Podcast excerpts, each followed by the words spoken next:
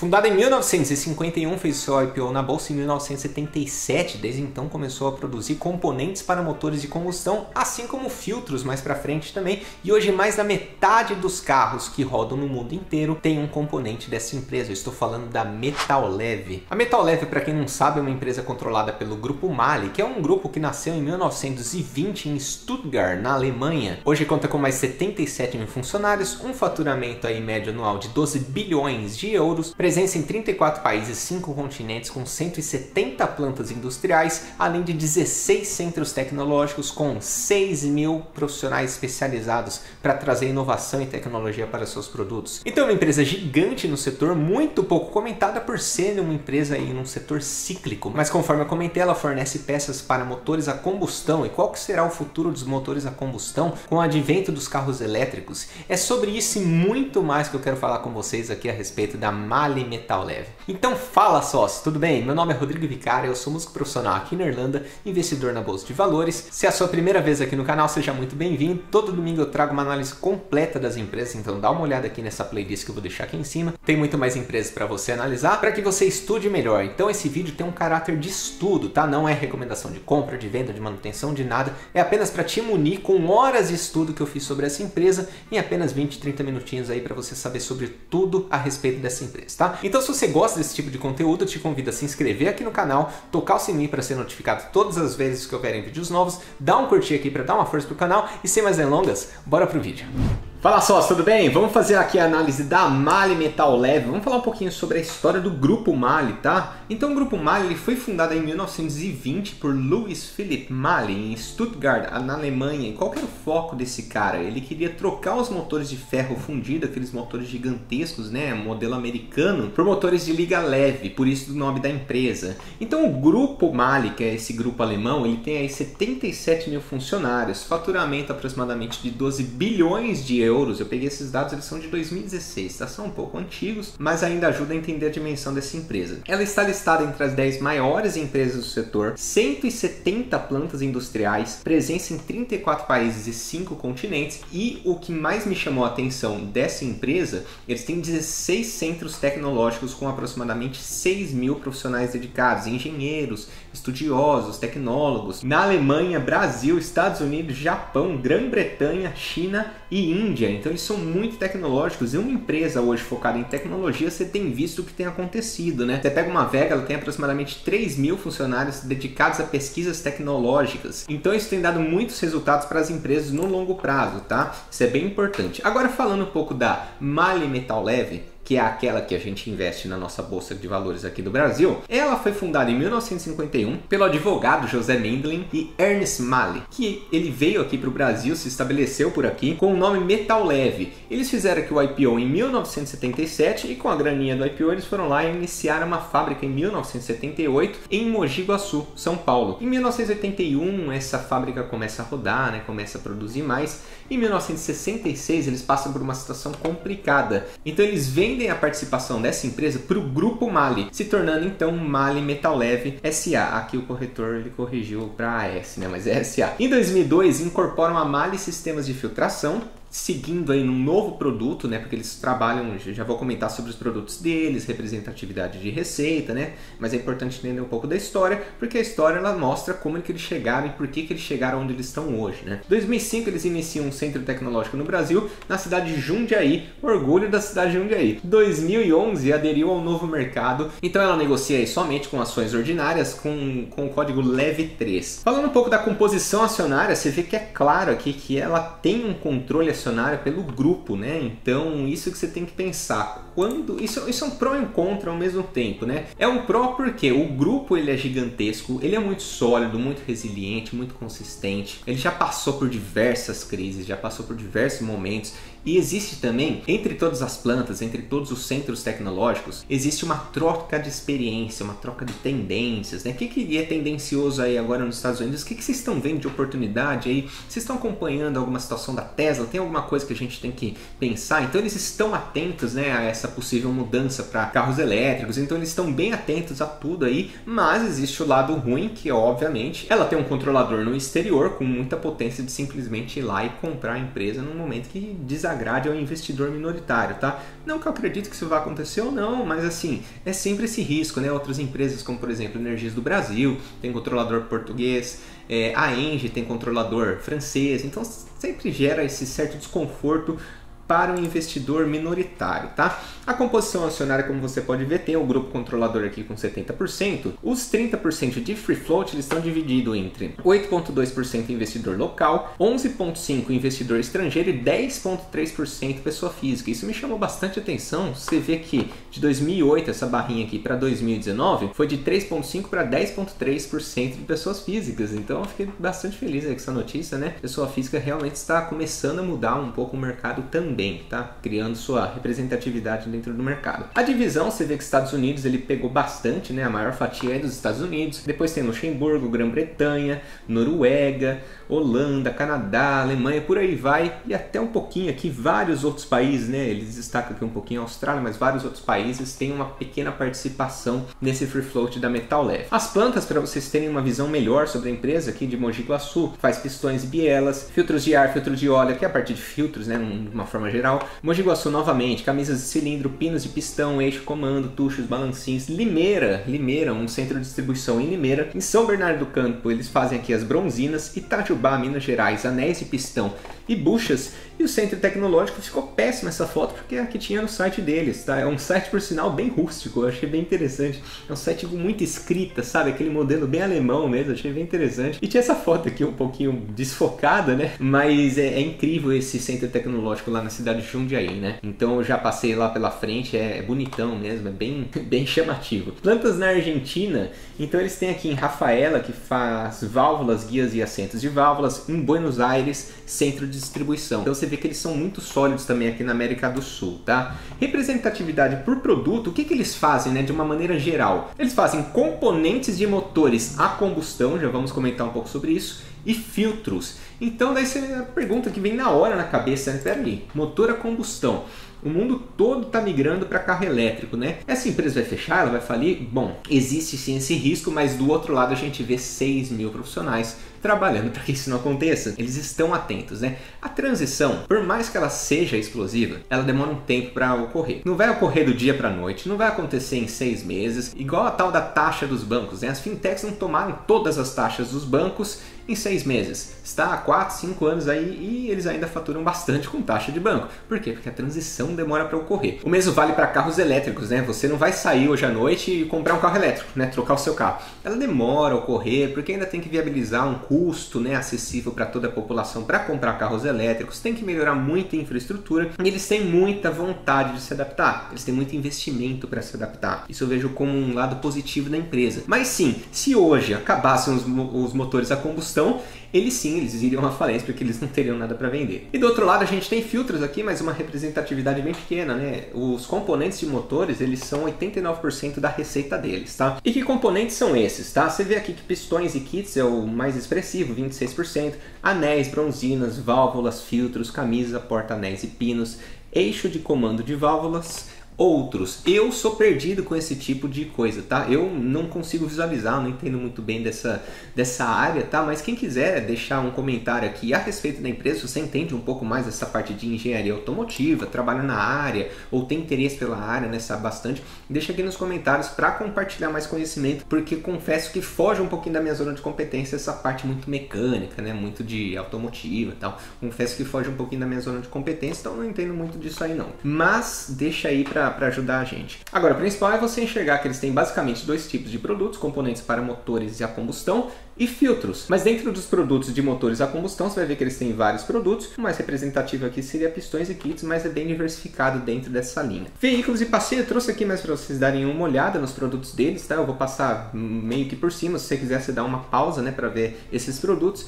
Eles têm essas pecinhas aqui para motores de veículos de passeio, veículos comerciais, Serviços, eles têm serviços também, serviço de engenharia, teste de motor, túnel de vento climático, túnel de vento resfriado, testes de módulo, serviço de gerenciamento térmico. E quando você vai para veículos industriais, eles trabalham com vários tipos, né? inclusive grandes veículos. Você vê aqui máquinas agrícolas e de construção, veículos industriais, ônibus e chassis especiais, empilhadeiras elétricas, motores industriais, tecnologia naval. Então eles têm peças que vão no motor do navio. Óleo e gás, então você vê aí que eles também têm aqui camisas de cilindro, unidades power cell, pinos de pistão, anéis de pistão para esse tipo de segmento. Veículos ferroviários, a mesma coisa, camisas de cilindro, unidades power cell. Então eles fornecem para Deus e o mundo, né? Inclusive tem um dado bem interessante que quase 50% dos veículos no mundo eles têm alguma peça da metal leve no motor a combustão. Eu não sei se esse dado já se atualizou e se é mais do que 50%, mas a última vez que eu vi é isso. Então você pensa em todos os veículos do mundo, basicamente metade tem alguma peça da metal leve, né? Isso é um número bem expressivo. Veículos especiais, isso aqui parece um tanque de guerra, né? Mas é uma retroescavadeira. E aqui o mercado de atuação, né? A gente tem que entender duas coisas quando você estiver lendo o release da metal leve, quando você estiver estudando ela melhor, né? Você tem que entender que ela trabalha com dois mercados de atuação. O primeiro é o EO, ou você vai encontrar como OEM, tá? que seria o equipamento original. Ela vende direto para a montadora, então a gente já vai falar sobre os clientes deles, é Volvo, Volkswagen, Ford, Fiat. Ele vende essas peças para a montadora, então o motor da montadora já sai com as peças da metal leve. Mas eles também têm o que eles chamam de aftermarket. O que, que seria isso? São peças de reposição que vai para a oficina, vai também para concessionárias, né, que vai fazer um reparo no carro. São peças originais, mas são de reposição. Então eles têm esses dois mercados. E como que eles se complementam? Vamos supor que a economia está bem. Economia está bem, está todo mundo comprando carro, maravilha. Aí provavelmente o que, que você vai encontrar? O equipamento original indo lá para cima, porque as pessoas estão comprando muito carro novo, muito carro novo. Agora entramos numa recessão. O que, que você vai fazer? Você vai comprar um carro novo na recessão? Você não vai, você vai manter o seu. Porém, o seu carro ele vai dar manutenção com certeza, né? E quando der manutenção, você vai levar numa oficina, numa concessionária e você vai encontrar as peças aftermarket. Então, eles meio que se balanceiam na crise. É óbvio que dependendo da crise, o cenário vai ser outro, né? Dependendo da força daquela crise, o cenário vai ser diferente, tá? Mas essa é a ideia e vem dando muito certo, né? Eles estão há décadas aí sem dar prejuízo. E além disso, onde que eles trabalham? Eles têm equipamentos originais, mercado interno, equipamentos originais, mercado externo, que hoje representa mais do que o mercado interno, tá? E é importante dizer que eles chamam aqui de mercado interno tudo que é Brasil e Argentina. A Argentina está nesse bolo do mercado interno. Inclusive, talvez até por isso que o mercado interno deu uma caída boa, porque a situação na Argentina não é nada fácil, né? A gente vai passar um pouquinho aqui rapidamente para vocês entenderem. O mercado de atuação no exterior você vai ver 45% na Europa, 34,8% na América do Norte, 16% apenas na América do Sul, 4,2% em outros. Então eles estão muito protegidos em moeda forte, euro e dólar. Eles estão muito bem posicionados nesses mercados, tá? Principais clientes eles têm aqui General Motors, Volkswagen, Fiat, Ford, Daimler, Opel, Volvo, Peugeot, John Deere, Renault, Scania, Caterpillar, Honda, Hyundai e outros. Então coloquei aqui para vocês terem uma ideia da potência dos clientes deles, né? Então 50% desses carros já saem com o motorzinho deles, né? Com o motor não, né? Com as peças deles no motor. O mercado doméstico, eu quis trazer isso aqui para vocês porque eu acho bem interessante. Isso é análise do mercado, tá? Não necessariamente da metal leve, tá? Então, setor automobilístico na Argentina, dá uma olhada a queda que deu. Dá uma olhada nessa coluna B, janeiro a dezembro de 2018, comparado a janeiro a dezembro de 2019. Por que, que você não trouxe 2020? Porque eu gosto de ano cheio para esse tipo de análise. Então, hoje o ano cheio que a gente tem para analisar é 2019. E você pode contar comigo que eu vou trazer atualizações de como as empresas estão se saindo tá, ao longo do tempo. Então é importante mencionar que essa análise que eu faço aqui, eu tenho dois tipos de análise. Uma ela é mais duradoura, ela não é perecível, né? Você vai analisar hoje a metal leve, essa análise vai valer pelos próximos 2, 3, 4 anos. Porque é a qualidade da empresa, né? a estrutura da empresa, é a perspectiva de crescimento e eu também tenho análises de resultado. Então trimestralmente eu vou trazer aqui a maioria dos resultados para vocês analisarem. Se teve alguma coisa muito expressiva, eu vou trazer aqui para vocês e lá a gente vai entrar em números, né? Porque os números eles são passageiros, né? O número que eu mostro hoje, talvez daqui dois, três anos seja completamente diferente do cenário. Agora, a empresa que eu mostro hoje, o cenário que eu mostro hoje, ele é muito mais durável, tá? Então aqui é uma análise qualitativa, mas ao longo do tempo, conforme for atualizando esse tipo de dado, eu vou trazer para vocês também. E outra coisa, né, onde eu trago muito mais atualizado, né, informações muito mais bacanas, é no Instagram, porque lá eu tenho um contato muito mais próximo com vocês. Então assim sai alguma notícia, sai alguma coisa, eu eu vou lá e já posto no Instagram para vocês ficarem sabendo logo de cara, tá? Então me segue lá que o conteúdo é bem diferente por lá, tá? Enfim, então você vê que de 2018 para 2019 caiu 45% as vendas de veículos nacionais e importados veículos leves. E quando a gente vai para veículos médios e pesados, caiu 46%. Venda total de veículo caiu 45% na Argentina. E não espere um número melhor para 2020, pelo contrário, isso pode ser muito pior, né? Então praticamente não vai vender serviço lá. É incrível né, o que está acontecendo lá. Ele também tem essa parte de exportação e importação, balança comercial super negativa. Eles estão passando por uma hiperinflação lá. Inclusive a análise contábil da Argentina é diferente, né? Eles têm um outro tipo de análise contábil para mercados hiperflacionários. Então a situação está bem complicada lá, tá? Produção total de veículos foi 32% a menos. A Metal Leve sofre com isso? E muito, né? Obviamente que ela sofre muito. Ela tem o aftermarket para compensar, tem, mas não necessariamente é a mesma demanda. A pessoa ela pode simplesmente manter o carro até o carro quebrar, né? Se ela não tem dinheiro nem para ir para o aftermarket, como é o caso da crise da Argentina, tem muita gente lá que não tem dinheiro para consertar o carro, muito menos para comprar um carro novo. A Metal Leve ela sofre muito com isso. O mercado doméstico trouxe aqui produção e venda Brasil e Argentina, então você vê que Brasil ele está dando meio que um fôlego para o mercado interno, né? Para esse mercado doméstico deles, né? Que é Brasil e Argentina. Porque diferente de queda de 43 43%, 45%, houve aí uma queda na produção de 2,9% e de vendas de 3,8%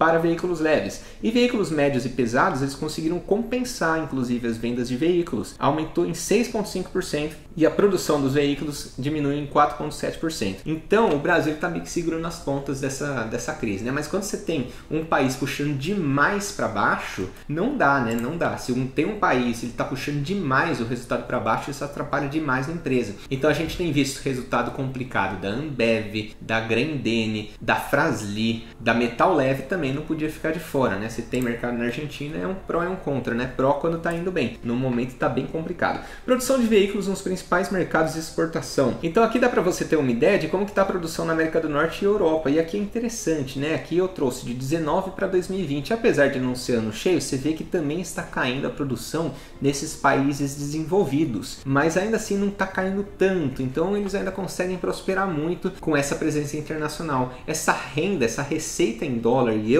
faz muito bem para a empresa. Representatividade da receita, para que você tenha uma ideia, né? Quanto que vale o equipamento original e o after aftermarket, eu coloquei aqui que o equipamento original corresponde a 65% da receita total da Metal Leve. No mercado doméstico, 46%, exportação 54%, então é quase que meio a meio. Já no aftermarket, tem muito mercado doméstico e pouco de exportação, é 77% contra 23%. Exportação por região geográfica, normalmente trazendo aqui, você vê que a Europa ela abraça aí 45% da exportação, América do Norte 34%, América do Sul 16% e outros 4.2. E agora as perguntas comuns que eu recebo bastante lá no Instagram, inclusive. Se ela só fabrica componentes para motores a combustão, como ela vai sobreviver no longo prazo com a popularização de carros elétricos? Resposta ainda não se sabe exatamente. Mas a transição demora a ocorrer e eles têm 16 centros tecnológicos estudando isso. Então eu sempre me empolgo nos vídeos, eu acabo trazendo essas respostas antes mesmo de eu trazer a pergunta, né?